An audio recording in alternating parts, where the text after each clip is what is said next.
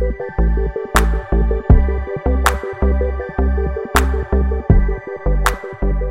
this is Brian and Cammie back with you for a quick follow up on that last episode. It is time to use our words and communicate Jesus to someone who wouldn't know him otherwise.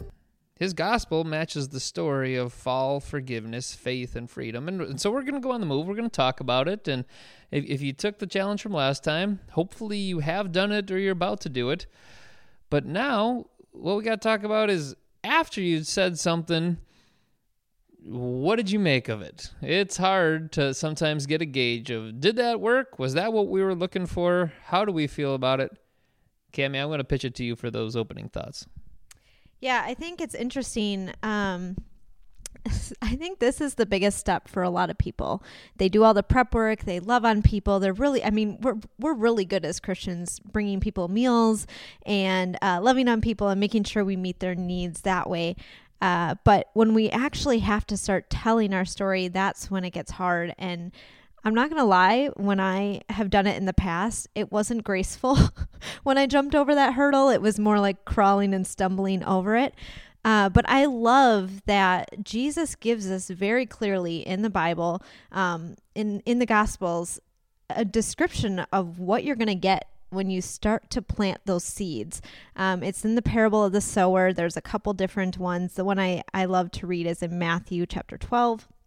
Um, but he really says you could get one of four responses. You could get the person who uh, hears it but doesn't really comprehend it. You could get the person who uh, hears it is really excited, but then life gets hard and they can't they can't stick with it.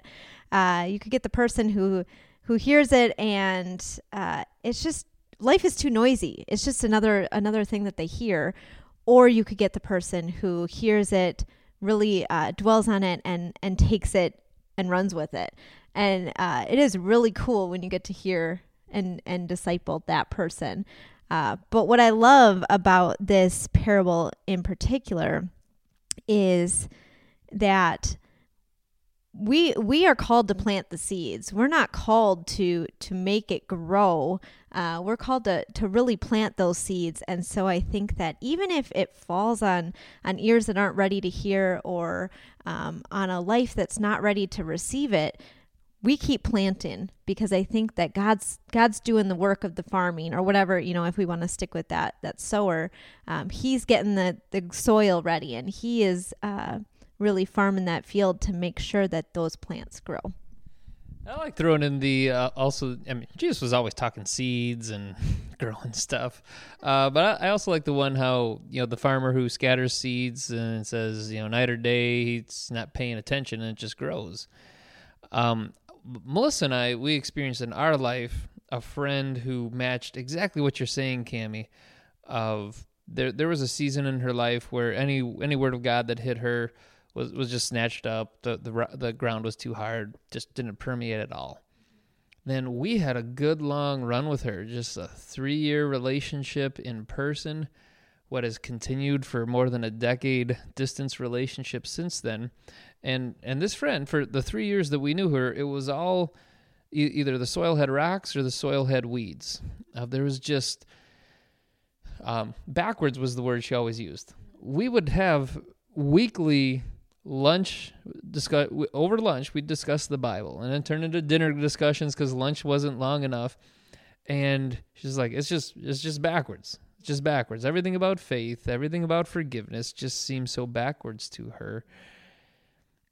The three years while we were there just wouldn't quite let it sink in. It took another two or three years after we were there.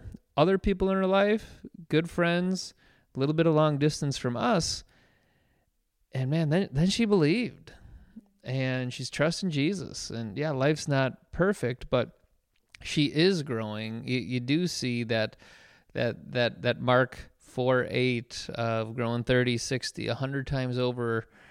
Um, it's a beautiful thing. And had she just been a project to us, a what well, we delivered the message, now it's in her lap.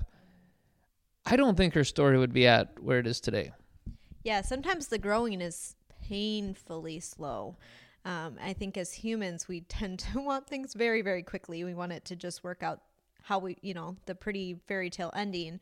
Uh, but yeah, I think that sometimes we just need to be patient and and faithful in that in that uh, mission to reach our reach our one because it it doesn't always happen with that first conversation.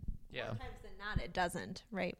Correct. Correct. And and honestly, take a little pressure off yourself. It might not ever take root.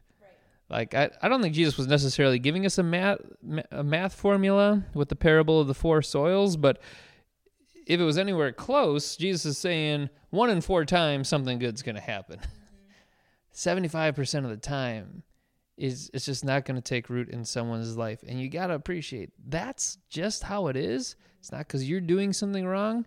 It's not that it didn't it's not that it didn't work when you used your words or maybe you should stop.